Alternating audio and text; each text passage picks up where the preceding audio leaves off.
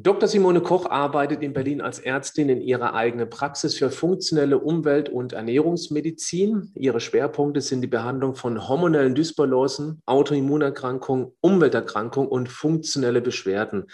Durch ihre Arbeit als Autorin und Sprecherin sowie ihren sehr informativen Instagram-Account, den ich ausdrücklich empfehlen kann, hat sie deutschlandweite Bekanntheit erreicht. Im August erscheint ihr bereits viertes Buch mit dem Titel Das Anti-Entzündungsprogramm.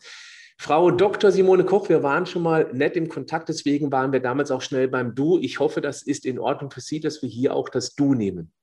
Unbedingt, sehr gerne. Großartig, Simone. Also erstmal vielen Dank für deine Zeit. Wir sprechen heute über ein Thema, das viele bewegt, mehr Frauen als Männer.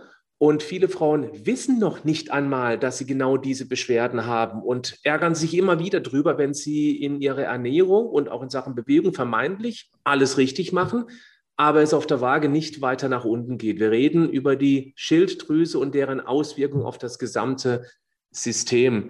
Simone, ähm, wenn ich das richtig weiß, bist du auch selbst eine Schilddrüsenpatientin, also deine eigene sozusagen? Das heißt, aus ureigenem Interesse hast du dich ganz tief in dieses Thema reingearbeitet. Ist das korrekt?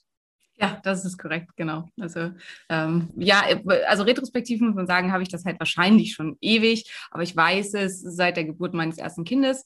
Danach hatte ich massiv Beschwerden, ähm, erst von einer ganz dollen Überfunktion und dann später nach dem zweiten von einer massiven Unterfunktion. Und ja, ich bin halt insgesamt so ein kleiner Science-Nerd. Und wenn mich was interessiert und ähm, ich ja mit was ein Problem habe, dann versuche ich halt mich so tief wie möglich da irgendwie reinzuarbeiten und habe halt deswegen dann angefangen. Also ich bin im ersten Job bin ich Gynäkologin, also ich war eigentlich Gynäkologin und Geburtshelferin und habe dann halt angefangen, alles darüber zu lesen, was ich irgendwie bekommen konnte, alles an neuen Studien, alles an Arbeiten und so weiter. Und dann hat sich das halt irgendwie rumgesprochen und zunehmend saßen dann Patienten bei mir, die nicht auf meinen Stuhl wollten, sondern die halt mit mir über die Schilddrüse reden wollten. Und das fanden meine Chefs nicht so super, ähm, weil das halt nicht das ist, wofür ein Gynäkologe bezahlt wird. Und ähm, ja, daraus hat sich dann relativ schnell die Idee ähm, rauskristallisiert, sich mit eigener Praxis selbstständig zu machen mit dem Thema, ähm, weil es halt äh, klar wurde sehr schnell, wie groß der Bedarf ist in der Richtung und mhm. wie viele einfach Probleme da haben und wie viele vor allen Dingen aber über den Rat halt ein Schilddrüsenmedikament zu nehmen, keinerlei Informationen erhalten und halt auch keinerlei Tipps und so weiter. Und ja, aber deswegen war ein ursprünglicher, also ganz am Anfang von mir persönlich aus ein ganz hohes eigenes Interesse an diesem ganzen Thema. Ja, du hast eben auch erwähnt, dass da eigentlich gar kein großes ähm, äh, von den Ärzten Interesse war, dass du dich mit diesem Thema beschäftigst. Und das stelle ich auch immer wieder in meiner Community fest. Gerade in meinem Online-Coaching leichter als du denkst, haben wir viele, viel mehr Frauen als Männer, weil das Thema für Frauen natürlich noch ein bisschen wichtiger ist als für die Thema Männer, wenn es um die Optik geht, um das Gewicht geht. Und ganz viele sagen eben, obwohl sie ganz viel richtig machen, auch mit dem Coaching, dass sie eben einfach nicht weiterkommen. Und dann verweisen wir immer eben auf die typischen Schild, Schild, nochmal, Schilddrüsenwerte. Und dann ganz, ganz interessant ist die Standardantwort, ja, Schilddrüse wurde gecheckt, ist alles in Ordnung. Da muss man nur eine Frage stellen. Und dann weiß man schon, okay, alles klar, da ist eben wahrscheinlich nicht alles in Ordnung. Und zwar wurde nur das TSH gemessen und dann kommt meistens ja. Und das ist im Normbereich. Da kommt das nächste Fragezeichen. Es gibt noch zwei verschiedene Normbereiche, können wir auch gleich drüber sprechen. Es gibt noch den uralten, der bis 4 hochgeht oder 4,5 ja. glaube ich sogar, und eben dann den neueren bis zwei. Aber da kommen wir gleich zu. Ich möchte noch mal etwas weiter vorne anfangen. Du hast gesagt, seit Geburt des ersten Kindes. Darf ich fragen, äh, wie lange das her ist? Wie alt ist dann erstes Kind? Der Große ist jetzt zehn, also zehn Jahre ist das her. Und ja, aber wenn ich halt so jetzt zurückdenke und ich glaube, das geht halt ganz, ganz vielen Betroffenen so, dann ist mir halt klar, dass das vielleicht schon seit meiner Pubertät, vielleicht sogar schon davor ein Problem war. Es wurde nie gescheckt. Ähm, also aber die Symptome hatte ich halt schon ewig, ewig lange und dass ich auf jeden Fall schon im Studium Beschwerden hatte. Ich hatte im Studium Phasen, also ich habe, er, hat, er hatte immer Gewichtsprobleme, die ich halt durch exzessiven Sport und sehr, sehr restriktive Ernährung im Griff hatte. Also ich war immer sehr schlank, aber mit einem unglaublichen Aufwand, also mit einem einen wahnsinnigen Aufwand dahinter. Im Studium habe ich, ich habe auf dem Stepper gelernt. Also ich habe zum Teil vier, fünf Stunden am Tag Cardio gemacht, um mein Gewicht zu halten. Und in damaligen Zeiten habe ich halt gedacht, das sei irgendwie normal. Aber ich habe halt nicht viel gegessen. Also ich habe ganz normal gegessen, wie andere Menschen auch. Und mhm. gleichzeitig war ich halt immer müde und erschöpft. Also ich bin in den Vorlesungen, während ich geschrieben habe, eingeschlafen. Es gibt jede Menge Aufzeichnungen von mir, wo so mit dem Stift geschrieben ist und dann sieht man immer so den Stift abglitschen, wo ich halt während ich geschrieben habe, eingeschlafen bin. Und ähm, aber ich kannte es nicht anders. Also es war halt für mich so, dass es schon immer so war, dass ich so Erschöpfung hatte und ich bin halt unglaublich willensstark und ich habe mich halt mit Willen immer darüber gebissen, über darüber, dass ich einfach nicht besonders energetisch war und so. Ähm, und das ist leider, glaube ich, was, was ganz vielen so geht. Und wenn ich damit beim Arzt war, dann war es halt immer, ja, sie haben halt auch ein wahnsinnig anstrengendes Studium, ähm, ruhen sich mal mehr aus und so. Also es kam halt immer so Wischi-Waschi-Empfehlungen. Und wenn mal Schilddrüsenwerte gemacht wurden, das wei dann weiß ich es nicht. Aber ich glaube, es wurde halt schlicht und ergreifend einfach tatsächlich nie untersucht. Oder wenn, dann vielleicht halt auch nur der TSH. Und der war dann vielleicht noch in diesem Normbereich bis oft sogar 4,9 bei einigen Laboren. Ähm, und wenn man dann, das kann man trotzdem halt ultra, ultra schlechte mhm. freie Werte mit haben. Also insofern, ja, denke ich, dass es halt schon eine deutlich längere Story war. Und ja. nach dem, aber der Geburt des Großen ist es dann halt komplett eskaliert. Aber auch da hatte ich halt überhaupt keine Hilfe. Ich bin von Arzt zu Arzt und mir hat jeder nur gesagt, ich hätte eine postpartale Depression. Weil bei mir war halt, ich konnte nicht mehr schlafen. Das war mein Problem. Also wirklich gar nicht mehr. Ich habe noch eine Stunde am Tag geschlafen, obwohl die ganze Familie mich mega supportet hat. Und es lag nicht an meinem Sohn, der hat fantastisch geschlafen. Ähm, äh, obwohl alle dafür gesorgt haben, mir alles abzunehmen und dafür zu sorgen, dass ich irgendwie schlafen kann, konnte ich nicht schlafen. Und wer schon mal Schlafstörungen hatte, wenn man länger als zwei Wochen nur eine Stunde pro Nacht schläft, wird man wahnsinnig. Also, dass dann die Ärzte halt sagen, ja, sie haben einen an der Waffel, das ist halt auch normal, weil man verhält sich dann auch nicht mehr normal, weil Schlafentzug ist nicht umsonst eine Foltermethode. Ähm, und ähm, ja, und dann ging es halt immer so weiter, bis hin dann zu dem Tipp, ich solle doch mal, ich hatte ein Neugeborenes, ne, zwei Wochen alt, ich sollte doch mal vier Wochen alleine an die Ostsee fahren und mich erholen. Und ähm, dann habe ich halt gedacht, ihr könnt mich alle mal an die Füße fassen und habe mir dann selber Blut abgenommen, weil ich war ja Ärztin und hatte halt, äh, habe dann halt gesagt, okay, ich kümmere mich da jetzt hier selber drum um den Fall. Und ich hatte halt alle klassischen Symptome einer massiven Überfunktion. Mir sind die Haare in Massen ausgegangen. Ich habe in zwei Wochen neun Kilo an Gewicht verloren. Ich hatte Herzrasen ohne Ende. Mir war immer heiß, ich hatte krasse Schweißausbrüche. Das sind aber tendenziell auch alles Symptome, die immer mal nach einer Geburt auftreten. Allerdings glaube ich persönlich sehr oft einfach auch, weil oft nach Geburten Schilddrüsenprobleme bestehen. Aber ja. ähm, das, und das ist eigentlich das die klassische Trias, die jeder Student im Studium lernt, die mit einer Schilddrüsenüberfunktion einhergehen. Trotzdem ist keiner drauf gekommen. Naja, und auf jeden Fall, da kam dann halt raus in den Blutwerten, dass ich eine massive Schilddrüsenüberfunktion hatte, weil ich halt einen ganz starken Hashimoto-Schub hatte und mein Körper meine Schilddrüse so massiv zerstört hat, dass bei der Zerstörung des Gewebes permanent massenhaft Schilddrüsenhormone frei wurden. Ähm, naja, und dann habe ich halt angefangen, mich damit zu beschäftigen, mich selber zu therapieren und hatte es dann Gott sei Dank erstmal bis zum zweiten, muss man sagen, ähm, relativ gut im Griff. Aber deswegen glaube ich, habe ich halt auch eine sehr gute Vorstellung davon, wie unglaublich hilflos man sich fühlen kann in solchen Situationen und wie ungesehen, weil ich wusste, ich habe keine Depression. Also ich wusste ja auch, wie sieht eine postpartale Depression aus. Ich bin ja äh, halt Geburtshelferin und ich habe mich überhaupt nicht so gefühlt. Ich hatte keine Dissoziation, ich hatte keine Probleme mit meinem Kind, ich hatte keine Probleme, irgendwie Liebe zu empfinden finden oder irgendwas. Ich konnte einfach nur nicht schlafen und hatte halt diverse andere Symptome dadurch. Und ähm, ja, diese totale ähm, Arroganz dem gegenüber mir zuzuhören und mich halt als Patient wahrzunehmen und zu sagen, um zu hören, was ich sage, sondern einfach den Stempel drauf zu docken, drücken, die ist halt depressiv. Das habe ich halt sehr massiv erlebt und daraus ist, glaube ich, ganz stark halt meine Idee entstanden, es ganz anders machen zu wollen und halt eben einfach auch hinzuhören, was sagt mir der Patient und wie empfindet er das Ganze und so weiter. Vielleicht nochmal ganz kurz diese Überfunktion. Da geht es ja darum, dass die Schilddrüse einfach zu viel Schilddrüsenhormone produziert, beziehungsweise dass es eben zu sehr von T4 in T3 aktiviert. Und das ist dann so, als ob permanent das Gaspedal gedrückt wird. Und das ist der Grund, warum man nachts eben auch nicht schlafen kann, weil man kommt nicht runter, weil der Motor eben dann im hohen Drehzahlbereich läuft. Interessant ja. ist, dass sowas, das höre ich zumindest häufig, auch nach der Geburt erstmal so richtig offensichtlich wird. Das hängt mit Sicherheit auch damit zusammen, dass es einfach ein unglaubliches Umschalten des hormonellen Umfaltes mit der Geburt einhergeht. Alleine schon dadurch, dass beispielsweise das Progesteron massiv abfällt nach der Geburt. Und du hast ja gesagt, du vermutest, dass du das schon lange früher hattest. Mhm. Und ähm, wenn ich jetzt nochmal rekapitulieren, dann hast du gesagt, ja, mit dem Abnehmen immer Schwierigkeiten gehabt. Dann hängen eine Unterfunktion und eine Überfunktion häufig auch ganz dicht zusammen. Ist das richtig? Ja, das ist richtig. Also es gibt verschiedene Arten der Hashimoto-Thyreoiditis. Also es gibt die ähm, progressiven Verläufe, die, da wird, greift der ähm, Körper die Schilddrüse an und zerstört sie einfach nach und nach. Und die haben meistens nur Unterfunktionen. Also die haben am Anfang eine leichte Unterfunktion und wenn es nicht vernünftig behandelt wird, dann wird es halt eine immer schwerere Unterfunktion. Und auch wenn es behandelt wird, wird halt zunehmend Schilddrüsengewebe zerstört, wenn man nichts dagegen tut. Und das ist halt auch ganz wichtig, man kann was dagegen tun. Aber wenn man nichts dagegen tut, dann wird die Schilddrüse immer weiter zerstört, bis am Ende keine Schilddrüse mehr da ist. Und dann gibt gibt es die schubweisen Verläufe. Und da ist es so, dass es halt immer mal Phasen gibt, in denen einfach Ruhe ist und alles in Ordnung ist und es dann wieder relativ starke Schübe gibt. Und in diesen Schüben, das ist halt das, was ich halt an, zu dem Zeitpunkt ganz massiv hatte, wird einfach Autoimmun massiv Schilddrüsengewebe zerstört. Und man kann sich die Follikel der Schilddrüse so ein bisschen vorstellen wie, ja, so Blasen beim Bubble Tea. Also wenn die halt quasi aufplatzen, kaputt Ach, gehen, dann wird, dann wird das Ganze da draus frei. Genau. Mhm. Und dann hat man halt plötzlich eine unglaubliche Menge an Schilddrüsen Hormonen zur Verfügung,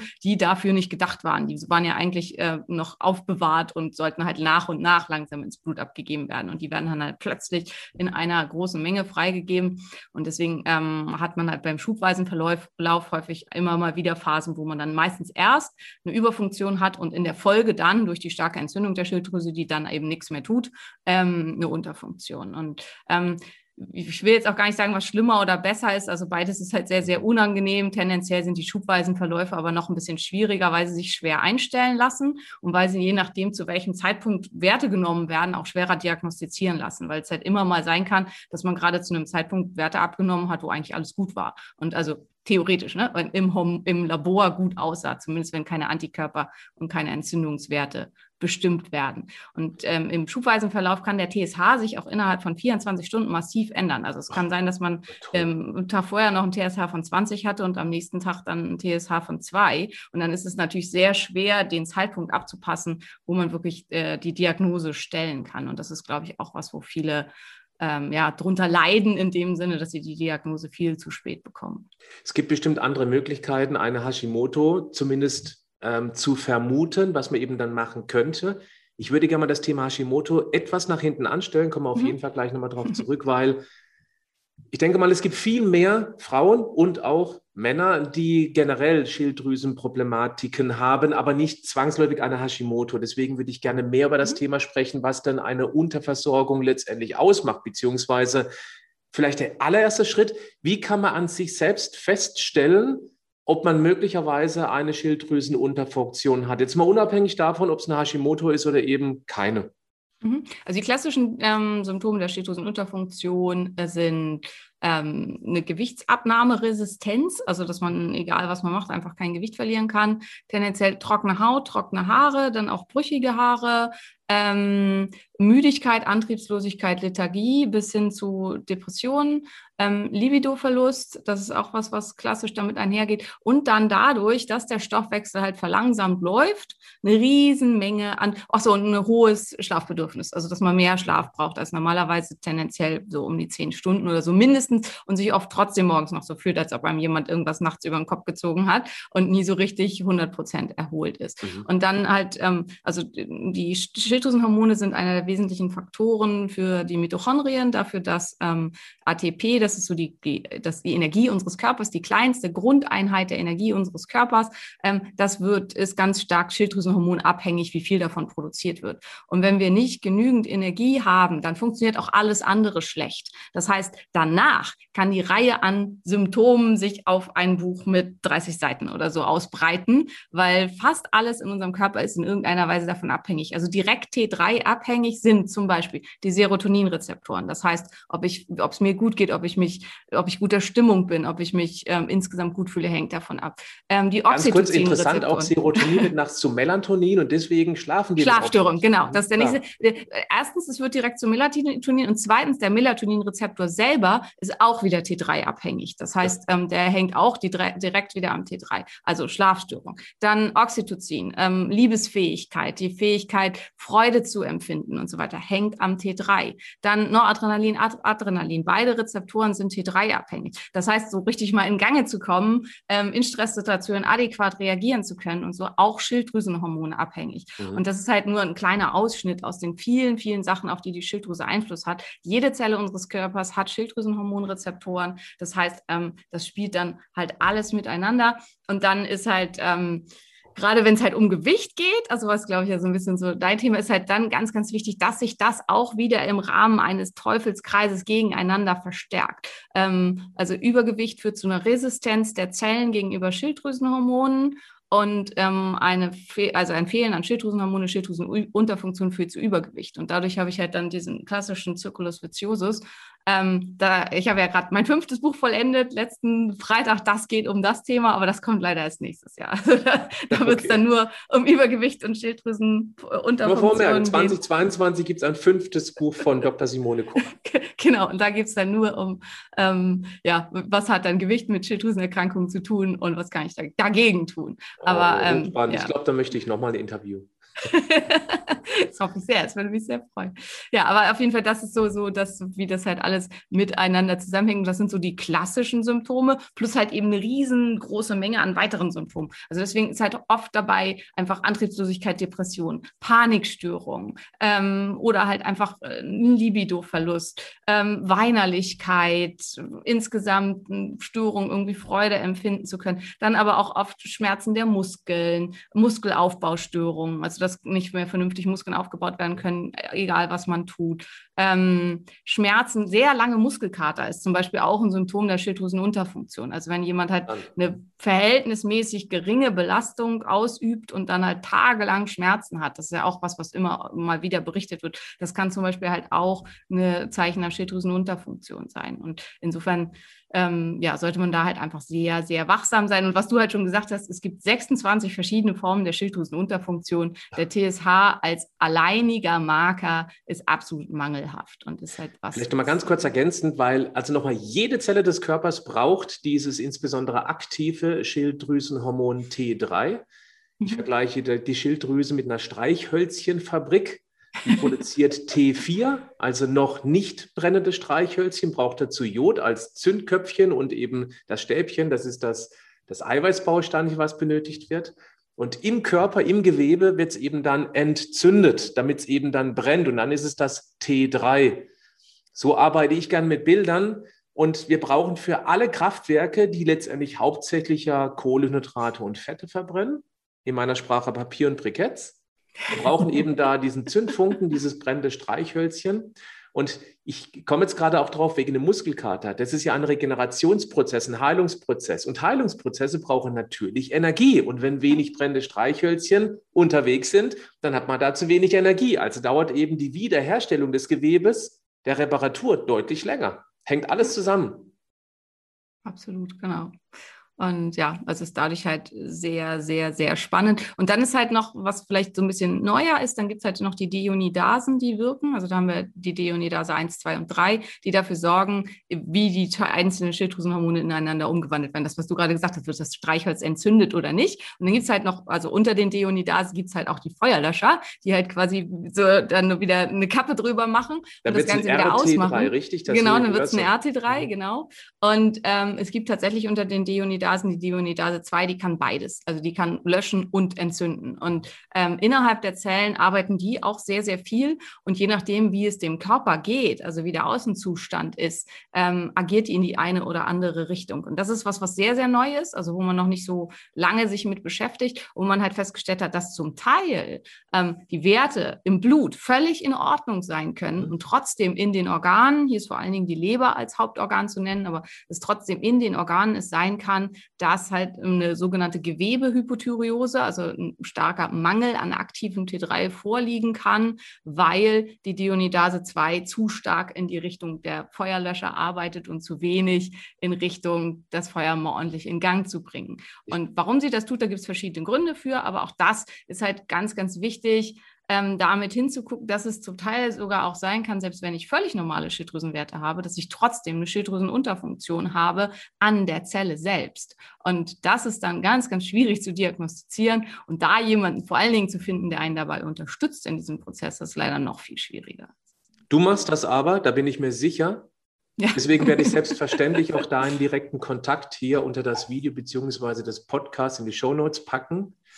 Und vielleicht auch nochmal hier, da möchte ich jetzt gerne Werbung für dein neues Buch machen, weil ich bin mir sicher, dass es wunderbar zusammenpasst. Eine antientzündliche Ernährung ist sowas von unfassbar wichtig. In Bildern wieder erklärt, wenn der ganze Körper brennt, dann zündelt der Körper ungern noch mit aktivem T3 herum. Und deswegen werden eben super viele schönes von brennenden T3s wieder gelöscht. Kann man ja, das so erklären? Ja. Ja, absolut. Das ist ein total schönes Bild. Genau so ist das. Also insofern ist halt das Anti-Entzündungsprogramm im Prinzip genau das, was man da braucht, weil das ist das Problem. Wann macht der Körper das? Wann löscht er? Wenn schickt er halt überall die ähm, Löschtruppen los, wenn es sowieso schon überall brennt. Und das ist auch genau das Bild, was ich, äh, also ich habe bei mir im Buch ähm, ein, als Bild gewählt eine äh, mittelalterliche bzw. Fantasy-Armee. Also da gibt es Trolle, da gibt es Orks, da gibt es Goblins und so weiter. Und es gibt halt unter anderem gibt es die, die Kampfmagier und die arbeiten halt unter anderem mit Feuerzaubern. Und wenn das halt außer Kontrolle läuft, dann kann das halt dazu führen, dass es plötzlich in der ganzen Stadt brennt. Und, ähm, und das ist halt dann der Punkt, dann ist es genau wie du sagst, dann hat der Körper wenig Interesse, noch weiteres Feuer zu legen, sondern möchte halt erstmal, dass das Ganze wieder zur Ruhe kommt und dass die Brände gelöscht sind. Und das zu bewerkstelligen, dafür gibt, braucht es halt nicht nur ein Supplement XY, sondern eine riesige Reihe, ein riesiges Arsenal an Verhaltungs Verhaltensweisen, die man nutzen kann. Und darum geht es im Anti-Entzündungsprogramm. Ähm, was kann das alles sein? Und das kann sein Sachen wie Atmung, das kann Sachen sein wie Kälte, das kann ganz, ganz wichtig Sachen sein wie Training. Ähm, also ich bin sicher, da hast du bestimmt auch schon einiges zu gemacht, aber es gibt halt eben, der Muskel ist kein stupides Organ, was uns von A nach B trägt oder uns halt hilft, irgendwas anzuheben, sondern ja. es ist halt ein stark hormonaktives Organ, das halt eine ganz große Rolle mit dabei spielt, wie viel Entzündung ist im Körper vorhanden und wie, oder nicht. Ähm, dabei spielt eine ganz, ganz große Rolle der Schlaf, das, was du ja schon auch mit angesprochen hattest. Und halt in diesem ganzen Zusammenspiel eben, dass das halt oft sich so selbstverstärkende Kreisläufe sind.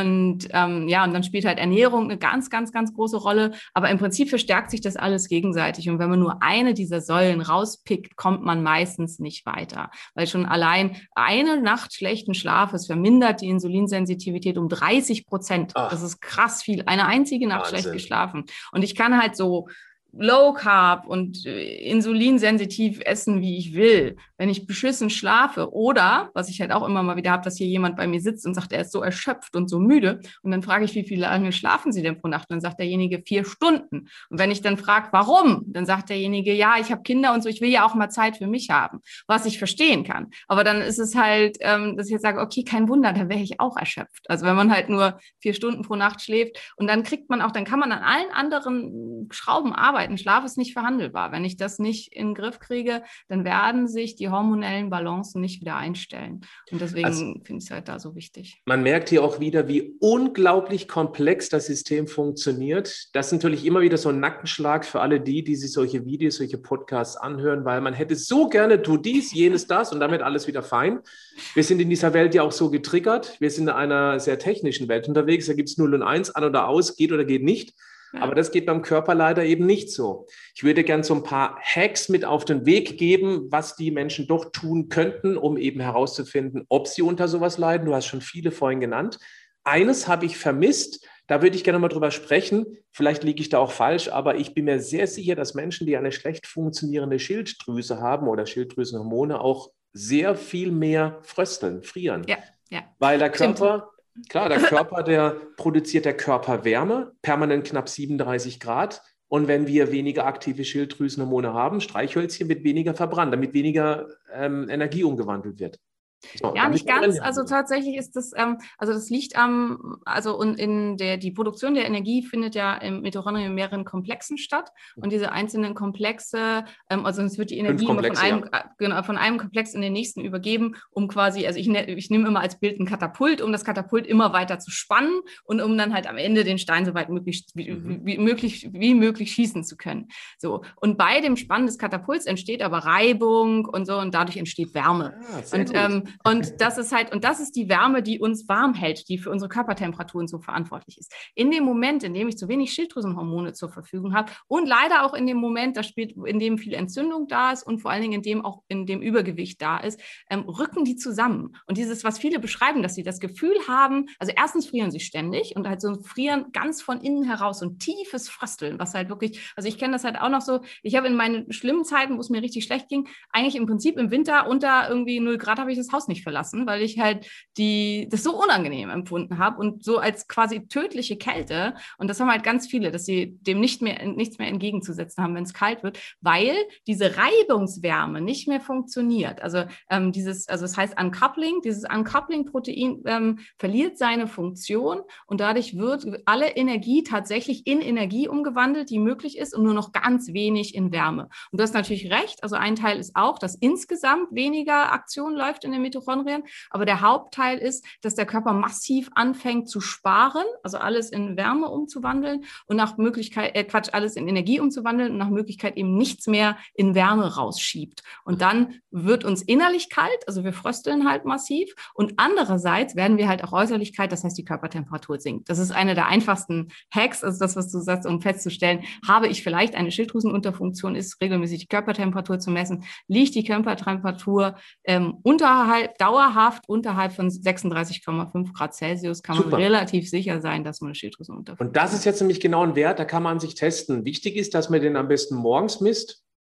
Ähm, also letztendlich im Bett liegend. Ist es immer so der gleiche Zeitpunkt des Tages? Ich glaube, das macht Sinn. Ähm, mhm. Und wie man das misst, oral, rektal, egal, man soll es nicht im Wechsel machen mit dem gleichen Fieberthermometer, das wäre ungünstig.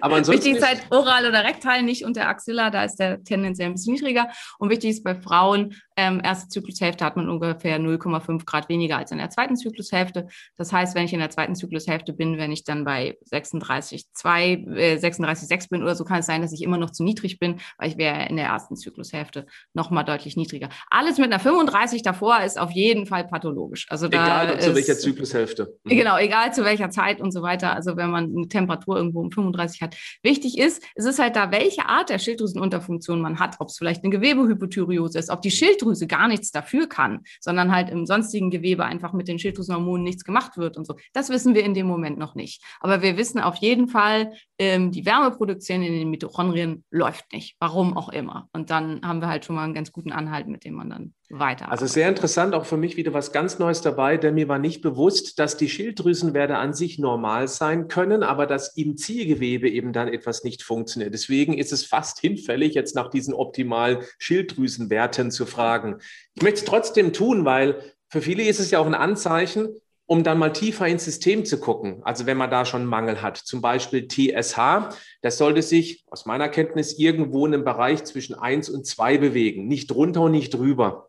Mhm. Gehst du damit? Also ja, um, also optimalerweise sogar um eins. Also es gibt eine relativ große Studie an allerdings wieder nur männlichen amerikanischen College-Studenten, wo man halt geguckt hat, äh, welche, also auch alles Sportler, da nimmt man immer gerne die Sportmannschaften, ähm, um zu gucken, wie ist es denn, wenn es wirklich richtig gut ist. Und die waren halt alle zwischen 0,8 und 1,4. Also das scheint so das, das Optimum an Bereich zu sein. Ähm, wenn man jetzt bei 1,8 oder 1,9 ist, wäre wohl auch noch gangbar. Ähm, deutlich unter 0,8 geht schon in Richtung, dass es vielleicht ein bisschen Überfunktion ist oder halt ein Eusalbert-Zick-Syndrom, das ist nochmal wieder was anderes.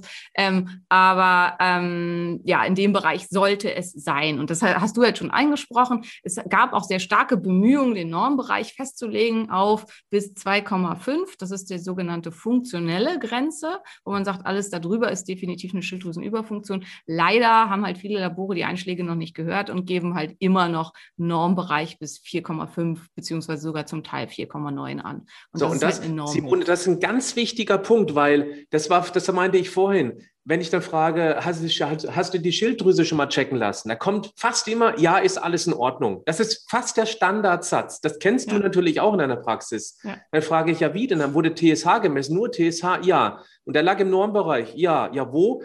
Äh, weiß ich nicht, aber war im Normbereich. Ja, wenn man jetzt nach den alten Normwerten geht, dann kann es sein, dass es bei 3,2 ist, wo eigentlich schon, schon irgendwo zumindest eine rote Lampe blinken sollte. Beim Arzt, aber nein, es ist im Referenzbereich. Also hier bitte, das ist der allererste Wert, der fast standardmäßig dann, wenn es mit Schilddrüse zu tun hat, getestet wird, da muss man aufpassen.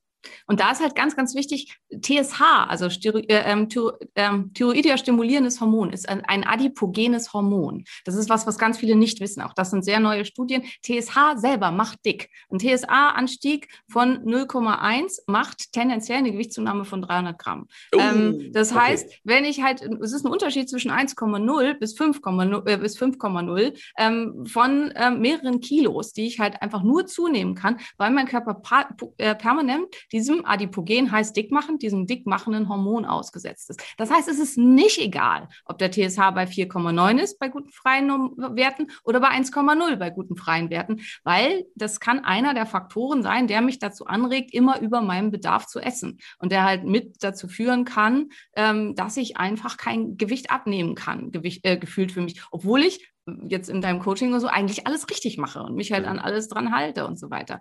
Und ähm, das finde ich halt auch ein ganz, ganz wichtiger Punkt. Ich kann jetzt nicht sagen, aber die Studien sind, glaube ich, von 2020 oder so, also ganz, ganz neu.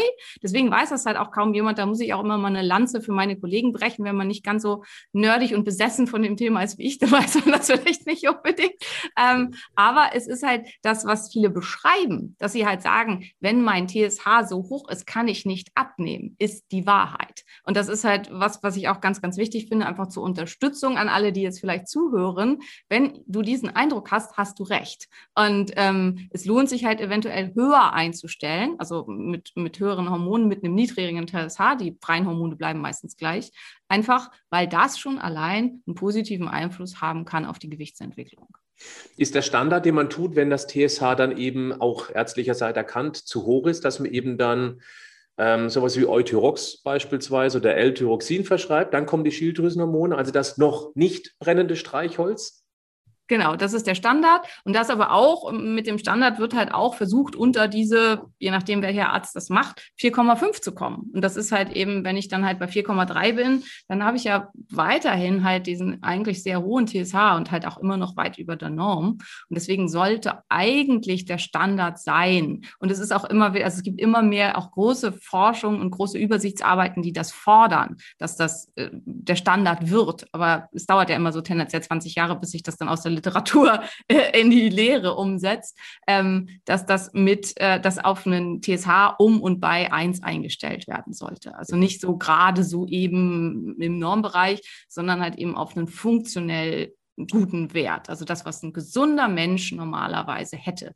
Und weil ähm, die Normwerte werden ja auch ermittelt aus einer kranken Community, also aus, aus einer kranken Gruppe, weil bei wem nimmt man Schilddrüsenhormone ab? Tendenziell bei den Menschen, die wahrscheinlich was mit der Schilddrüse haben. Und das ist halt auch was, was ähm, man da mit berücksichtigen muss. Genau. Also das heißt TSH. Und was halt auch wichtig ist, kann auch einen guten TSH haben. Das ist das, was ich vorhin einmal schon habe fallen lassen, das All-Thyroid-6-Syndrom. Das bedeutet, der TSH ist völlig normal, kann so bei 0,8, 0,9 1,0 sein, aber die freien Werte sind beschissen. Also sowohl FT4 als auch FT3 sind im ähm, Hypothyreotenbereich, also sind wirklich zu niedrig. In diesen Fällen möchte der Körper nicht, dass der Stoffwechsel hochfährt, aus welchen Gründen auch immer. Einer der Gründe ist chronische Entzündung, also mhm. chronisch stille Entzündung. Weitere Gründe können chronische Infektionen sein, die dann ja auch Entzündung machen, aber das ist auch was, was häufig ist. Ähm, weitere Gründe können sein Zustand nach Trauma aller Art. Also wenn man eine schwere Verletzung hatte, ähm, am häufigsten Kopfverletzungen, aber auch wenn man ähm, mehrere Knochenbrüche hatte oder irgendwie sowas, dann entsteht sowas. Witzig ist, die Tiermediziner, die kennen das seit Ewigkeiten. Also bei den Tiermedizinern ist ein äh, Thyroid-6-Syndrom oder auch Low T3-Syndrom, so heißt es auch, ähm, super bekannt und wird halt behandelt bei Rennpferden oder so. Ne? Wenn die überlastet wurden und übertrainiert sind oder gestresst und Burnout haben, dann werden die entsprechend behandelt. Bei Menschen hat man das seit 30 Jahren ignoriert. Bei Menschen sind es aber genau die gleichen Mechanismen. Und das ist halt auch, also zum Beispiel auch Übertraining kann zu einem Euceroid-Syndrom führen. Eine zu restriktive, zu lange durchgeführte Diät führt zu einem ähm, Euceroid-Syndrom, weil der Körper halt hier das Gefühl hat, er verhungert ähm, und dann halt tatsächlich das alles, den Stoffwechsel wirklich massiv nach unten schiebt. Und dann ist der TSH völlig normal, aber die freien Werte sind scheiße. Und das Problem ist, ähm, das hält sich. Also das ist, das ist eine, das macht auch so eine, ähm, so einen verhängnisvollen Kreislauf, den ich nicht unbedingt, also manchmal ja, aber die ich in vielen Fällen nicht wieder in den Griff kriege, indem ich das ändere. Also zum Beispiel sagen wir mal, ich habe irgendeine so crazy Metabolic Diet, weiß was ich gemacht, obwohl ich sowieso eigentlich schon schlank war und habe halt nur 400 Kalorien über acht Wochen gegessen. ähm, dann, ähm, und ich merke, das war nicht so eine gute Idee und ist jetzt wieder halbwegs normal, kann es halt sein, dass trotzdem sich das erstmal erhält, mhm. weil das Körper das nicht schafft, den Reset zu machen und das Ganze wieder in Gang zu bringen. Evolutionsbiologisch total einfach zu erklären. Der ja, Körper hat, absolut. er wurde geschockt durch eine moderne Hungersnot, die bei uns heute ja. eben Diät heißt, ist ja nichts anderes. Ja. Und dass er danach nicht wieder auf voller Flamme fährt, ist ja logisch, weil der erwartet, dass wir möglicherweise jetzt in eine schwierige Zeit kommen. Und deswegen genau. dauert es lange, bis die Schilddrüsenwerte wieder oben, oben sind. Ja, ja, genau. Und was sowas auch auslösen kann, sind psychische Traumata. Tod eines Partners, Tod eines geliebten Haustieres kann es sogar auch sein, ähm, verlassen werden, Job verloren, tatsächliche, also tatsächlich, das klingt jetzt so bescheuert, das sind auch alles valide Traumata, aber das, was wir als Traumata kennen, was weiß ich, ein schwerer Autounfall, sexueller Missbrauch, all sowas kann auch zum Euphoric-Syndrom führen. Also kann auch Prozesse anstoßen, die das auslösen. Das heißt, man muss sehr breit gucken, von welcher Seite kann das bei mir kommen. Aber ich finde es halt ganz, ganz wichtig, das auch mit im Blickfeld zu haben, dass also meiner Erfahrung nach, das ist natürlich aber halt auch so, meins, also das spielt ja da alles mit rein und ich muss das dann ja auch psychologisch und psychotherapeutisch behandeln. Aber wenn man es zurückbricht auf die biochemische Ebene, kann man meiner Meinung nach fast jedes Trauma und so auch biochemisch darstellen. Also es macht tatsächlich was im Körper. Das ist, es ist nicht alles nur in deinem Kopf, okay. sondern es ist halt ein sich gegenseitig unterstützendes. Also TSH ist Stufe 1 Stufe 2 wäre die typischen Schilddrüsenwerte, freies T3, freies T4, abgekürzt mit F, T3, FT4. Magst du da mal die typischen Referenzwerte und auch in welchen Bereichen man sich da optimalerweise bewegen sollte nennen? Mhm. Also T4 ist normalerweise von den Laboren meistens eingegeben. Also es kommt darauf an, welche Einheit man nimmt. Manchmal ist es von zwischen ähm, 0,8 als niedrigste bis hin so meistens so 4,5 bis 5,6. Das ist so der übliche Normbereich. Ähm, das ist, wenn ähm, Nano, äh, Nanogramm angegeben werden, wenn Pikogramm angegeben werden, dann ist es deutlich höher. Dann liegt er irgendwo zwischen 9 und 17. Manchmal Schade, dass man das nicht vereinheitlicht. Ich ja, aber da sind die Deutschen sowieso nicht so gut drin mit SI-Einheiten. Also da macht halt West was anderes als Ost und das auch schon seit 20 Jahren. Und wir kriegen es halt einfach nicht hin, das einmal auf die gleiche Ebene zu bringen. Ähm, ja, ich glaube, insgesamt sind wir da halt ein bisschen rigide, was die Änderung von Einheiten angeht. Ähm, ja, und dann gibt es das T4, äh, T3. T3 wird fast nie in, in, Pikogramm angegeben. Ich weiß nicht genau warum. Also T3 wird eigentlich immer in dieser anderen Einheit eingegeben. Und ähm, T3 sollte optimalerweise irgendwo zwischen 2,5 und 4 sein. Wobei man sagen muss, mit 2,5 fühlt man sich meistens schon ziemlich lausig. Ähm, also äh, optimalerweise sollte es oberhalb von 3,0 sein. Das ist so meine Erfahrung. Viele fühlen sich erst richtig wohl oberhalb von 4,0. Ähm, das muss man aber ausführen. Also ich habe in einem ganz alten Video mal gesagt, wenn man seinen Stoffwechsel richtig in Gang haben will, dann muss man oberhalb von 4,0 sein, was dann natürlich dazu führt, dass die Leute losgehen und sich selber therapieren und so weiter. Das kann man nicht verallgemeinern. Das ist halt hochgradig individuell. Und ich zum Beispiel, wenn ich so hoch bin mit dem T3, ich bin ja eh schon so ein bisschen getriebener, überstimulierter Typ, dann mache ich mein ganzes Umfeld wahnsinnig, kann nicht mehr schlafen und halt auch mich selbst. Ähm, mir geht sehr gut mit einem T3 zwischen 2,8 und 3,2. Ähm, Kann man vielleicht ganz grob, Simone, sagen, es gibt ja immer auf diesen Laborzetteln so einen Referenzbereich, so von bis. Mhm. Gibt es mhm. so eine vereinfachte Aussage, wie man sollte sich tendenziell eher in der oberen Hälfte, oberen Drittel bewegen, anstatt umgekehrt? Ja, also auf jeden Fall oberhalb von 50 Prozent ist auf jeden Fall gut. Ähm, dann ist halt auch, in welchem Verhältnis stehen die zueinander. Also ist T4 halt viel höher als T3 oder T3 viel höher als T4, dann stimmt auch immer irgendwas nicht. Können halt ganz viele unterschiedliche Sachen sein, die nicht stimmen, aber das ist nicht gut. Also die sollten halt äh, jeweils ungefähr gleich sein, also bei 50, 60, 70 Prozent.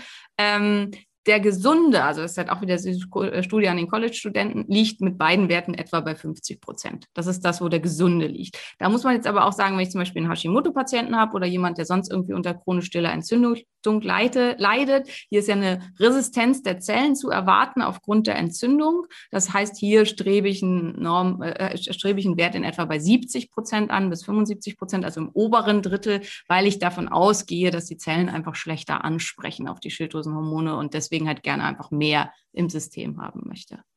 Viel mehr testen wird dann schwierig, weil auch das höre ich immer wieder aus der Community, das Reverse, das RT3, das haben die meisten Ärzte noch niemals gemessen, mhm. weil es noch niemals nachgefragt worden ist. Das finde ich ja. auch sehr spannend. Und das könnte zum Beispiel auch, also so erkläre ich das immer, das RT3 ist das ausgeblasene, das gelöschte, damals brennende Streichholz, das T3. Weil der Körper ja. eben sagt, nee, nee, hier darf nicht so viel gezündelt werden und deswegen also auch Stress tut genau das. Und das ist wahrscheinlich auch möglicherweise das, was bei Diäten eben dann passiert. Das heißt, man bläst viele brennende Streichhölzchen aus. aus. Also wäre es auch wichtig, mal das RT3 messen zu lassen. Ja. RT3 dann ähm, ähm, TG, also Thyroglobulin, das ist das Transportprotein für die Schilddrüsenhormone. Kann man sich auch wieder vorstellen, ähm, wenn alle Streichhölzer noch in der Schachtel sind, dann brennt da auch nichts. Also das ist quasi die Streichholzschachtel, mit der das halt dann durch den Körper, wenn wir beim Streichholzbild bleiben, mhm. ähm, transportiert wird. Ähm, und ähm, wenn das halt deutlich zu hoch ist, dann kommt auch nichts vernünftig in die Wirkung. Das ist auch wieder was Adipositas, macht eine deutliche Erhöhung von TG, also von Thyroglobulin. Das heißt, die Streichhölzer bleiben in der Schachtel und können dann halt auch nicht entzündet werden. Ähm, das macht auch noch Sinn, das mit, mitzumessen. Naja, und ich würde halt jedem, der glaubt, er hat in der Richtung Probleme, tatsächlich auch immer raten, die Antikörper messen zu lassen, sprich ähm, Thyroglobulin-Antikörper, also die werden abgekürzt als TAC, ähm, Thyroxinperoxidase-Antikörper äh, abgekürzt als TPO und eventuell auch noch ähm, die TSH-Antikörper, das sind eigentlich die Basedo-Antikörper, aber es gibt halt auch viele Mischinfektionen äh, oder sind ja keine Infektionen, Mischerkrankungen, mhm. ähm, dass man die halt mitmisst, weil tatsächlich, wir haben nur Daten für die USA, aber in den USA sind 90 Prozent aller Schilddrüsenunterfunktionen sind Hashimoto. Das heißt, es macht Sinn, da mal nachzugucken, weil die bleibt oft über Jahrzehnte nicht diagnostiziert, weil keiner nachgeguckt hat. Wie dramatisch. Da versucht man alles richtig zu machen, regelmäßig Sport zu machen, sein Leben umzukrempeln. Und dann funktioniert aber diese Streichhölzchenfabrik nicht richtig. Und man weiß es nicht. Ja, genau. Wenn man schon am Messen ist, äh, welche typischen Vitalstoffe sollte man ebenfalls gleich mitmessen lassen, weil die ganz häufig aus deiner Erfahrung im Mangel sind, um das einfach mal ich, festzustellen. Ja, also wenn ich bei der Schilddrüse bleiben will, ist natürlich super wichtig, was du schon gesagt hast. Ich brauche das Jod, ich brauche das Tyrosin. Also ich brauche den Kopf vom Streichholz, ich brauche den Stab. Ähm, wenn eins von beiden nicht da ist, keine Schilddrüsenhormone. Ähm, Jodmangel ist bei den Deutschen super häufig, entgegen dem oft irgendwie behaupteten, wir wären alle im Mangel. Das stimmt nicht. Äh, wir wären alle im Überschuss. Das stimmt schlicht und ergreifend nicht. Es gibt da reicht doch Jodsalz nicht, nein da reicht Jodsalz absolut nicht. Das ist auch nicht das Jod, was die Schilddrüse benötigt. Ähm, Jodsalz hilft uns, dass wir keine Cretins werden. Also da, tatsächlich, dafür wurde Jodsalz einge, eingeführt. Ähm, ähm, da hat es auch wirklich geholfen, aber darüber hinaus hilft es halt eben nicht. Ähm, Uli Bielefeld hat eine große Studie gemacht, 800 Schilddrüsenpatienten geguckt, ob die einen äh, Jodmangel hatten. 800 hatten einen Jodmangel. Alle. Also Alle. insofern, ähm, also wer ein Schilddrüsenproblem hat, hat tendenziell einfach auch einen Jodmangel. Vor allen Dingen, um wieder auf die Frauen zu kommen, deswegen spielt auch Schwangerschaft und Stillzeit so eine große Rolle. Mhm. Ähm, in der Schwangerschaft und in der Stillzeit gehen 90 bis 95 Prozent des aufgenommenen Jods direkt an den Embryo beziehungsweise über Zu die Recht. Brustdrüse ans Baby. Zu Recht, ja. ja. Das ist ein super wichtiger Stoff für die Hirnentwicklung. Ohne Jod keine Hirnentwicklung. Ähm, und eine deutlich schlechtere, schlechtere entwickelte Intelligenz, also zu Recht. Aber wer natürlich deplädiert und im Mangel zurückbleibt, ist die Mutter. Also insofern da unbedingt äh, da nachgucken. Kann man im Spontanurin messen. Das muss kein komplizierter 24-Stunden-Urintest sein. Auch dazu hat die Uni Bielefeld schöne Studien gemacht, wo sie gegenübergestellt haben, wie valide ist das und haben festgestellt, egal zu welcher Uhrzeit des Tages, einfach ein Spontanurin reicht völlig aus. Zwei Tage vorher sollte man nichts stark Jodhaltiges gegessen haben. Wenn ich natürlich an dem Morgen die Miso-Suppe gegessen habe, dann ist mein Wert stark verfälscht. Das wäre ungünstig, aber ansonsten zwei Tage vorher stark jodhaltiges weglassen, kriege ich einen vernünftigen Wert. Tyrosin kann man einfach im Aminosäurenprofil messen, ähm, macht Sinn. Aminosäurenprofile hast du bestimmt sicherlich auch schon mal erzählt, aber sind viel weniger teuer, als viele vermuten. Da gab es ja mal diesen Doktor, der immer sehr, sehr, sehr, sehr, sehr viel Geld äh, Aminosäurenprofile gemacht hat. Das liegt daran, dass er das alles in seine eigene Tasche gesteckt hat. Die sind tatsächlich nicht teuer. Die Stoffwechselaminosäuren kosten 33 Euro. Dann habe ich alle stoffwechselrelevanten Aminosäuren. Okay, Kann stopp, man sich das mal muss man mal ganz kurz sacken lassen, weil das ist eine sehr wichtige Information. Denn das, wir reden gerade nur über die Schilddrüse, aber diese stoffwechselaktiven Aminosäuren haben so einen massiven Einfluss auf, unser, auf unsere gesamte Gesundheit, auf die Leistungsfähigkeit, auf das, auf das Gehirn, auf die Stimmung, ja. dass es jeder auch mal aus der eigenen Tasche investieren sollte. Habe ich das gerade nochmal? 33 Euro Ja. das ist wie einmal essen gehen. Genau. Ja. Sozusagen. Alleine. Je nachdem, wo man essen geht, sogar günstiger. Also. okay, ja. dann machen wir weiter. Den Jod, also den Urintest, der wird genau. auch nicht wirklich teuer sein. Nein, der ist, der ist gar nicht teuer, der kostet je nach Labor so 20, so in dem Dreh. Ja. So, Was äh, noch? Eisen, ganz, ganz wichtig, ja. Eisen. Ähm, zwei von drei Umsetzungsprozessen ähm, an der Schilddrüse zur Produktion des T4 sind eisenabhängig. Das heißt, ohne Eisen geht gar nichts. Vielleicht auch das einer der Gründe, warum Schilddrüsenunterfunktionen bei Frauen so viel häufiger sind als mhm. bei Männern. Weil Frauen haben halt tendenziell mehr Probleme mit Eisen. Eisen Empfiehlst du Eisen zu messen oder eher Ferritin? Sowohl als auch, weil Ferritin ist ja auch ein akute Phaseprotein. Das heißt, Ferritin geht falsch nach oben, wenn Entzündung da ist. Und jetzt haben wir ja schon mehrfach darüber geredet, dass in diesen Prozessen oft Entzündung da ist. Das heißt, ich habe dann schnell einen verfälscht hohen Wert. Das heißt, ich würde immer beides machen. Simone, das sind so wichtige so, so, ähm, so Kommasätze, so mittendrin, die so relevant sind. Ferritin ist total wichtig. Und äh, wenn man nur Ferritin messen würde, dann kann es sein, okay, er liegt sogar ähm, oberhalb, also im oberen ja. Referenzbereich. Und dann ist aber möglicherweise eben dann ein Entzündungsherd im Körper. Und deswegen zieht der Körper das Eisen in die Speicher zurück. Ich bin mir ganz sicher, dass in deinem neuen Buch was erscheint dass es da alles sowas drinstehen wird. Ja, da steht oh, da eigentlich, glaube ich, alles drin.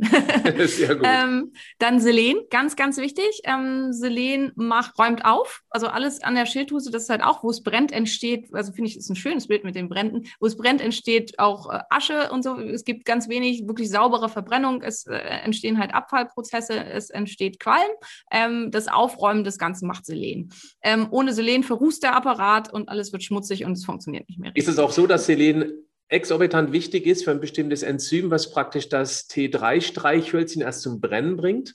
Ja, also ist super entscheidend. Die Dionidasen, also die hatte ich am Anfang genannt, mhm. arbeiten auf Selenbasis. Das sind Selenonasen, also die basieren, das Enzym selbst basiert auf einer Selenstruktur. Das heißt, hier brauche ich ganz viel Selen und halt auch die, die Thyroxinperoxidase, ähm, unter deren Arbeit es zum Teil zur Bildung von Wasserstoffperoxid kommt, was halt, also jeder, der mal Wasserstoffperoxid auf seinen Kopf zum Haare äh, äh bleichen oder auch auf seine Haut für irgendwas geschmiert hat, weiß, das Zeug ist ultra aggressiv. Und das halt wieder zurückzubringen in normal, damit es nichts kaputt macht, auch das macht Selen. Das heißt, Jod und Selen sollten immer miteinander in einem ungefähr gleichen Verhältnis stehen. Die reine Einnahme von Jod, wenn ich einen Selenmangel habe, kann massiven Schaden verursachen, aber auch ein sehr hoher Selenspiegel, wenn ich kein Jod habe, bringt gar nichts. Das heißt, ähm, die müssen miteinander im Gleichgewicht stehen. Viele wollen ja gleich loslegen, ohne zu messen. Kann man da eine ähm, ungefährliche Dosierung empfehlen, wie zum Beispiel 100 Mikrogramm, 150 Mikrogramm Jod auf Kelp-Basis und äh, 100 äh, Mikrogramm Selen, Methionin oder irgendwie sowas dazu. Genau, also machen? würde ich es so machen, wie du gesagt hast. Ich würde tatsächlich zu Natriumselenit raten, weil im Unterschied zum ähm, Selenmethionin hat beim Natriumselenit der Körper die Möglichkeit, wenn er übersättigt ist, dann nimmt das einfach nicht mehr auf. Mhm. Also Selenmethionin muss er äh, nehmen, da bleibt ihm nichts anderes übrig, weil es über das Methionin, über den Aminosäurentransporter aufgenommen wird. Natriumselenit wird über den äh, elementaren Selentransporter aufgenommen und wenn Selen gesättigt ist, dann wird er einfach nicht mehr produziert sozusagen, also dann nimmt der Körper das. Und das ist auf. wichtig, weil man kann sich theoretisch mit Selen auch überversorgen. Das darf ja. man nicht vergessen zum Teil sogar massiv. Also ich habe immer mal wieder Leute, die primär kommen mit äh, Haarausfall und irgendwelchen Geschichten und so, wo man dann, wo ich dann eine Selenvergiftung messe. Warum? Weil in jedem Detox-Präparat, in jedem Schilddrüsenpräparat, in jedem, was man da so kaufen kann, ist immer Selen drin. Und wenn man dann halt, was weiß ich, hier das tolle Leber irgendwas, da das Detox hat so und so empfohlen und da die drei Schilddrüsensinger nehme, dann komme ich schnell Paranüsse. mal. Ja, genau. Und dann noch Paranüsse, weil die sind ja auch gesund. Und dann komme ich halt schnell mal auf 800 Mikrogramm Selen am Tag, was halt okay. halt massiv viel ist. Mhm. Ähm, und dann kann es auch sein, dass ich mich mit Selen vergifte. Ich, man muss allerdings auch hier wieder sagen, wenn ich das messen lasse, erstens, das sollte im Vollblut gemessen werden. Selen kommt sehr viel intrazellulär vor. Wenn ich ja. nur extrazellulär messe, dann Serum, fehlt mir ja. das. Ähm, und das Zweite ist, ähm, jetzt habe ich mich verhaspelt, wenn ich Selen nachmessen lasse. Ähm, genau, wie der Normbereich ist, weil Deutschland ist ein Selenmangelgebiet. Wir haben extrem selenarme Böden. Der Normbereich wird oft nur bis 140 angegeben. Tatsächlich geht der aber zum Beispiel in Kanada, die massiv selenreiche Böden haben, bis 240. Und eine optimale Versorgung ist eigentlich erst so ab 140 gegeben. Das heißt, in Deutschland müsste man an den allerobersten Rand des Normbereiches, um gut versorgt zu sein, damit beim Labor darauf achten. Mein Labor zum Beispiel gibt den Normbereich bis 240 an, weil die halt sagen, sie orientieren sich an so einem funktionellen Wert gegenüber halt einfach einem Normkurven, also glockischen Glock Gaußschen Verteilungswert äh, mhm. angelehnten Wert.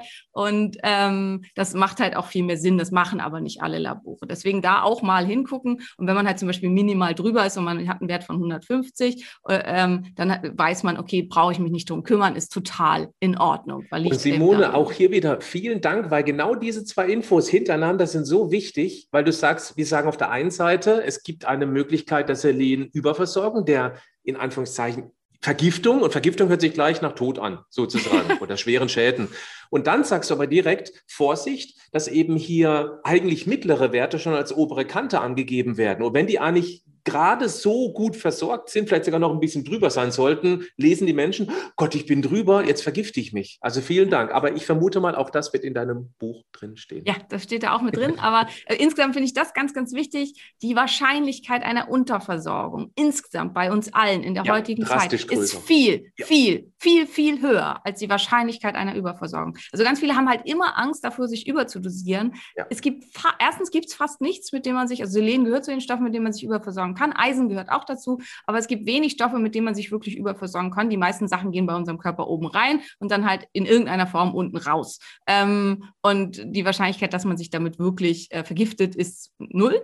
Ähm, und das Zweite ist, an fast allen Dingen haben wir heutzutage einen Mangel. Also ich bin sicher, da hast du bestimmt ganz viel schon äh, drüber ja. gesprochen.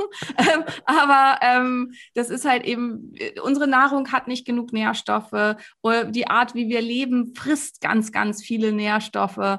Und ähm, das ist überhaupt nicht mehr zu vergleichen damit, wie, was weiß ich, im Mittelalter Fritz auf seiner Weide gelebt hat. Und dementsprechend ähm, abgesehen davon, dass Fritz auch massive Mängel hatte. Also gerade in dieser Zeit hatten die jetzt zum Teil so massive Mängel, dass ihnen die Zähne, die, die Zehen, weiß ich nicht, was alles ausgefallen sind, weil man halt nur vom Getreidebrei halt auch schnell in massive Mängel kommt. Also insgesamt, ich weiß das nur bei mir selber, gut, nun bei, hing bei mir auch halt, ich habe ja auch eine, also ich habe auch eine Zöliakie und die war damals noch unerkannt, aber mein allererstes Nährstoffprofil nach zwei Jahren einer absolut clean, rein biologischen, extrem diversen Ernährung war katastrophal katastrophal. Also es war wirklich alles rot, alles. Und dementsprechend äh, auf jeden Fall mal nachmessen, nicht so und ansonsten nicht so viel Angst vor Überdosierung. Und das, was du gesagt hast, ist, würde ich sagen, perfekt erstmal den Anfang. 150 Mikrogramm aus Kelb, ähm, 50 bis 100 Mikrogramm Selen, absolut sehr gut. Täglich. Und wie mhm. gesagt, ähm, entweder und entweder man nimmt es als Kombi, das finde ich halt sehr, sehr schön, wenn man schon ein Präparat nimmt, wo es kombiniert drin ist, dann hat man es halt ein bisschen einfacher.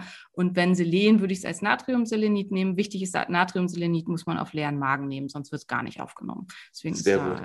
Es gibt natürlich noch viel, viel mehr Möglichkeiten, viel mehr Messwerte, die man nehmen könnte, aber wir haben jetzt mal ganz wichtige für einen Einstieg gefunden, weil es reicht schon, wenn irgendwo ein Zahnrädchen nicht richtig funktioniert, irgendwo ein paar Zacken zu viel abgebrochen sind, dass das ganze System eben nicht rund läuft. Wir haben Eisen bzw. Ferritin, wir haben Selen, wir haben Jod, wir haben das Aminogramm generell, sehr interessant. Vitamin D ist natürlich mittlerweile Standard, deswegen denken wir wahrscheinlich gar nicht mehr so richtig dran, aber das sollte man unbedingt messen, wo massiver Mangel herrscht in Deutschland, auch nach einem sommerreichen Sonder, weil wir uns alle mit Sonnencreme einschmieren. Und ähm, auch das hat einen riesen Einfluss auf die Schilddrüse. Gerade bei Autoimmunerkrankungen ist es ja ein ganz wichtiger Punkt. Und also Himmel nochmal, das, das Interview hier, das könnte noch viel länger dauern, weil es hochspannend ist. Ich verweise zum zwölften Mal auf dein Buch, was ab August erscheint ich hoffe, ich denke daran, dass ich es eben dann auch ab August hier unten drunter verlinke. Wenn nicht, meine geschätzte Community, bitte erinnert mich dran, dass ich es eben dann in die Beschreibung verlinke, weil das ist Grundlagenwissen, was wir unbedingt haben sollten, sofern wir das Gefühl haben, dass mit der Schilddrüse etwas nicht stimmt.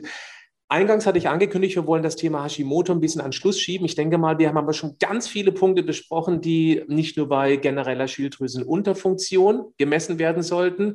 Wir haben auch dann die Antikörper kurz erwähnt mit TPO beispielsweise oder mit dem ähm, Antikörpertest. Das war nochmal ähm, TAC oder TAK. Ja, so wird es immer gerne abgekürzt. Ja. Gibt es vielleicht noch irgendwie eins, zwei Ideen, was man bei einer Hashimoto generell, jetzt mal außerhalb der Schilddrüse, auf was man unbedingt achten sollte? Stichwort ähm, Darm. Ja, äh, also bei Hashimoto ist halt ganz, ganz wichtig, Hashimoto ist eine systemische Erkrankung. Also es ist keine Erkrankung der Schilddrüse, das ist bei allen Autoimmunerkrankungen immer das, was man sich bewusst machen sollte, dass es eine Erkrankung ist, die den ganzen Körper betrifft und die halt irgendwo herkommt. Und das hast du schon angesprochen, hat in ganz, ganz vielen Fällen hängt der Darm damit dran an verschiedensten Stellen. Also ich habe jetzt gerade zum Beispiel eine Studie gelesen, 70 Prozent aller Hashi-Patienten haben Probleme mit Fruktanen. Das heißt, ähm, mhm. da kann halt Ernährung eine ganz, ganz große Rolle mitspielen, dass man halt da ständig Probleme hat, der Darm dauernd entzündet ist. Dann gibt es halt ähm, die Darmpermeabilitätsstörung, also wo der Darm undicht ist, wo Stoffe in den Körper rein können, hier immer wieder das Immunsystem antriggern und dadurch Probleme mit ähm, verursachen können. Also wer da mit diesen ganzen Sachen, also Patrick hat es ja schon gesagt, das ist jetzt mein viertes Buch. Also es gibt bei mir auch noch Autoimmunhilfe, da geht es halt nur um Darm und Autoimmunerkrankungen. Es gibt Happy Hashimoto, da geht es nur um, geht's nur um Hashimoto. Ich werde die alle verlinken. wie, der, wie die Titel schon sagen. Aber ähm, äh, also es ist halt dadurch sehr, sehr komplex, aber es spielt eine ganz, ganz große Rolle. Und bei Hashimoto wäre das Erste, was ich immer machen würde, wäre Gluten zu meiden. Und mhm. warum? Da gibt es ganz viele verschiedene Gründe für. Erstens, Weizen ist halt einfach, oder halt alle Getreide sind massiv insulinogen. Ähm, das kann halt eine große Rolle spielen. Hoher Blutzucker kann dazu führen, dass ähm, Blutzucker, äh, Quatsch, dass Zuckermoleküle an Proteine angehängt werden. Das greift das Immunsystem dann gerne an. Das ist schon mal ein Grund, der ist für alle relevant, selbst wenn man hier sonst keinerlei ähm, Auswirkungen hat. Dann macht Gluten, also eigentlich Gliadin, das ist ganz, ganz wichtig. Gluten ist eine Überschrift für verschiedenste Prolamine aus verschiedenen Getreiden. Eigentlich geht es um das Gliadin des Weizens. Äh, Gliadin macht Zum den Beispiel Darm. Das im Hafer ist nicht so aggressiv. So, oder genau, macht, genau. Ja. Beziehungsweise also im Hafer ist eigentlich gar kein Gluten. Also im Hafer, das ist Avenin, das ist ein anderes Prolamin, kann aber eine Kreuzallergenität haben mhm. zum Gluten. Aber ähm, ist halt, wie du sagst, halt bei weitem nicht so aggressiv. Und Gliadin macht bei jedem, auch bei jemand, der völlig gesund ja. ist, immer eine Undichtigkeit des Darms. Nur beim völlig Gesunden ist es normalerweise so, dass es da gar nicht rankommt, weil unser Darm hat so gute Verteidigungsbarrieren, mhm. die das schon vorher abwettern. Das, und das Problem ist, der Autoimmunerkrankte und aber auch viele, die erst auf dem Weg dahin sind, weil Darmbeschwerden gehen der Autoimmunerkrankung meist in etwa zehn Jahre voraus, ähm, dem fehlen halt diese Barrieren. Und dann kommt das Gliadin an den Darm ran und kann dann halt quasi die Löcher in den Darm knuspern, so dass es halt dann da zu Problemen führt. Ähm, weiterer Punkt ist, Gliadin ähnelt in seiner Struktur der Struktur der Schilddrüsenfollikel, macht dadurch eine direkte Aktivierung des Immunsystems hinsichtlich der TPO-Antikörper ähm, bei TAC ist es eher nicht so, aber wer TPO-Antikörper vermehrt hat, da spielt Gluten ganz äh, oft eine ganz, ganz große Rolle. Und das sind halt ähm, mehrere Punkte, die hier in dem Zusammenhang wichtig sind. Und dann ist halt spielen Dysbiosen eine Rolle. Wenn ich zu viel ähm, Kohlenhydrate reinkriege, die sehr, sehr schnell verdaulich sind, kann sich halt mein Mikrobiom in eine ungute Richtung verändern und so weiter. Es gibt viele andere Punkte, die dafür sprechen, nicht so viel Getreide zu essen mit einer Autoimmunerkrankung. Aber hier ist es nicht so spezifisch auf das Gliadin und auf den Weizen. Aber, Simone, darf ich noch einen Punkt ergänzen, ähm, gerade wenn es darum geht mit dem Gliadin, dass es eben auch dem Schilddrüsengewebe ähm, ähnelt. Ich erkläre das immer so, das Immunsystem ist unsere Polizei. Diese Polizisten, die werden ausgebildet, insbesondere am Darm. Für diese Ausbildung ist unter anderem auch ein guter Vitamin D-Status notwendig. Und wenn eben zu wenig Vitamin D da ist, dann werden die Polizisten schlecht ausgebildet. Und dann können die nicht mehr zwischen Freund und Feind zwischen Schilddrüsengewebe und eben Gliadin unterscheiden. Und dann verprügeln sie eben nicht nur das Gliadin, sondern eben auch die Schilddrüse. Die Schilddrüse. Also Vitamin ja. D-Status enorm wichtig und das erwähne ich deshalb immer und immer wieder, weil fast alle Menschen unterversorgt sind. Ja, ja. Genau, also das nennt man Molecular Mimicry, also das ist halt von der Molekülart sich ähnelt und ähm, spielt da echt eine ganz, ganz große Rolle. Und das ist ja, was du auch schon gesagt hast, das Problem ist halt, dass wir kaum noch, also in unseren Breitengraden muss man ja um die Mittagszeit rausgehen, um eine Vitamin D-Versorgung oder Vitamin D-Produktion zu gewährleisten. Und das tun wir halt nicht. Also ich meine, wir sitzen hier auch jetzt beide gerade zur Mittagszeit und vor unserem Computer. Und die Sonne draußen scheint. Und die Sonne draußen scheint, genau, statt in der Sonne zu sitzen. Jetzt ähm, hast, glaube ich, sowohl du als auch ich die letzten Tage ganz gut Sonne getankt, aber ähm, prinzipiell ist es halt für viele einfach ein Problem, dass sie einfach gar nicht rausgehen zu den Zeiten. Und wenn man halt, und ich höre halt auch ganz oft, ja, ich gehe jeden Tag in die Sonne, aber ja tendenziell erstens mit, oft mit Sonnenschutz, aber selbst wenn nicht, dann halt oft erst so gegen 16, 17 Uhr. Und das ja. ist zu spät. Also genau, morgens mit dem Hund, äh, abends nochmal mit dem Hund. Ich bin genug draußen. Ja, ja genau, genau. Kaum UVB auf die Haut. Und da vielleicht auch noch so als Hint, weil das viele nicht wissen, es gibt relativ neu, also von Vitamin D gibt es ja auch verschiedene. Es gibt halt ähm, die Speicherform, das 1,25 OHD3 und es gibt die aktive Form, das 1,25 OHD3. Auch hier gibt es bei vielen, vor allen Dingen bei Autoimmunerkrankungen, weil warum kriegt man die? Weil man halt eben Störungen hat, gibt es Probleme in der Umsetzung ineinander, Probleme bei den Bindungsproteinen, bei den Rezeptoren und so weiter. Es gibt jetzt relativ neu das freie Vitamin D, wo man halt wirklich messen kann, wie viel kann der Körper wirklich benutzen. Ähm, ist ein bisschen teurer als die anderen beiden Formen in der Bestimmung, aber dann weiß ich halt wirklich, bin ich ausreichend versorgt mit Vitamin D. Und es kann halt auch hier wieder sein, ich habe einen total guten Vitamin D, aber trotzdem habe ich sehr wenig Freies, weil der Körper das halt sehr fest an Bindungsproteine bindet und es dann gar nicht erst da ankommen kann. Und wo findet denn hauptsächlich diese Aktivierung statt? Wo ist in es? der Leber. Genau, in der Leber. Und das wäre die nächste Baustelle, die ja. bei ganz, ganz vielen eine Großbaustelle ist. Ja, ja, Weil wenn der Darm geschädigt ist, hat die Leber auch deutlich mehr zu tun, braucht dafür viel, viel mehr von diesen ganzen Vitalstoffen. Die verbrauchen sich, kommt man dadurch in einen Mangel rein, die wieder sich systemisch auswirken können. Also es ist ein, es ist ein, ein Mobile, so ein Kindermobile, wenn man irgendwo eines von diesen Mobiles-Bauteilen nimmt und mal einen Schwung drauf gibt, dann geht das ganze Ding durcheinander. Simone, das wäre ein Interview, nochmal, das könnte über Stunden gehen. Ich, ich hatte die, die, die Angst davor, die Sorge davor, dass wir die Menschen dann überfordern würden. Äh, jetzt haben wir ganz klare Handlungsempfehlungen, wie zum Beispiel, welche Werte man messen lassen kann. Meine wichtigste Handlungsempfehlung wäre tatsächlich, sich auch mal deine Bücher zu besorgen. Und die verlinke ich in die Show Notes und in die Videobeschreibung. Super. Vielen Dank. Also hat mir sehr, sehr viel Spaß gemacht. Und ja, ich finde auch mal, und so wer zuhört, lasst euch nicht überfordern, ähm, nicht, äh, also überwältigen von dem Ganzen, wenn man an Ein einem kleinen anderen. Punkt anfängt. Das reicht schon völlig. Das ist wie beim Muskel. Jede Muskelkontraktion schüttet Myokine aus. Einmal aufgestanden, hingesetzt, schon Myokinausschüttung. Es muss nicht immer gleich das Krasse sein. Und das finde ich halt jeder im Rahmen seiner Möglichkeiten. Das ist das, was ich auch immer versuche, überall zu predigen. Und ich glaube, da sind wir uns ziemlich einig. Und ähm, deswegen, ähm, ihr müsst jetzt nicht alles, was ich jetzt gesagt habe, machen, sondern wenn man sich einen kleinen Punkt rauspickt, dann ist das schon ein super, super guter Anfang. Genau, eine Sache, ein Schritt nach dem anderen. Wir können alle einen Marathon laufen. Die Frage ist halt, wollen wir ihn sprinten und nach 200 Meter fast bewusstlos an die Laterne klatschen oder machen wir eben ganz gemütlichen Spaziergang, brauchen etwas länger, aber kommen tatsächlich nach 42 Kilometer am Ziel an. Wer es komprimiert haben möchte, beziehungsweise mit ganz klarem roten Faden, roter Anleitung, den lade ich natürlich herzlich gerne mal in mein Online-Coaching leichter. Also denkst ein, weil da wird genau diese Grundlage, was alles benötigt wird, gelernt und wir haben ja auch 30 Tage 100% Geld zurück-Garantie. Auch den Link mache ich hier unten rein. Denn wer seine Ernährung mal von Grund auf vernünftig aufbauen möchte, ist damit mit Sicherheit sehr, sehr gut aufgehoben. Liebe Simone, es hat mir auch einen riesengroßen Spaß gemacht. Ich fühle mich mit so vielen Dingen bestätigt und das freut mich umso mehr, weil du, ich, ich habe dich auch gerade über Instagram, den ich auch wärmstens empfehlen kann, deinen Instagram-Kanal, natürlich mache ich auch hier eine Verlinkung, weil du bist so aktiv in deinen Live-Stories, in deinen Stories. Und ähm, da habe ich auch schon so viel bestätigt bekommen von dem, wie ich es ihm erkläre, beziehungsweise auch viele neue Ansätze. Auch dafür ganz herzlichen Dank für deine Mühe. Ja, und dir als meinem Gast gehört natürlich die letzten Worte. ja, im Prinzip habe ich schon gesagt, also mein letzter Impuls ist immer, ähm, folge keinem Guru, also mach nicht das, was ich mache oder das, was Patrick macht, sondern finde raus, Von jedem was für etwas, dich das Entscheidende, genau, mhm. was für dich passt, weil ist eine ganz große Gefahr an diesem ganzen Health-Zeug und so weiter, dass man halt versucht, was nachzumachen, was für jemand anders passt. Und wir sind genetisch alle so unterschiedlich. Und das ist einfach so. Klar, die 99 oder 0,9 Prozent von uns ist gleich. Aber das eine Prozent, was es nicht ist, das reicht völlig aus, dass halt ganz viele Sachen einfach nicht funktionieren können. Und deswegen ist es halt so wichtig, seinen eigenen Weg zu finden und den auch eben in der Geschwindigkeit zu gehen, was wir eben schon hatten, wie man das äh, für sich selber gerne tun möchte. Großartig, Simone. Ganz herzlichen Dank. Vielen, vielen Dank. Hat mir sehr viel Spaß gemacht. Ich hoffe, wir sehen uns mal wieder. Da gehe ich fest von aus. Bis dann. Ciao. Bis dann.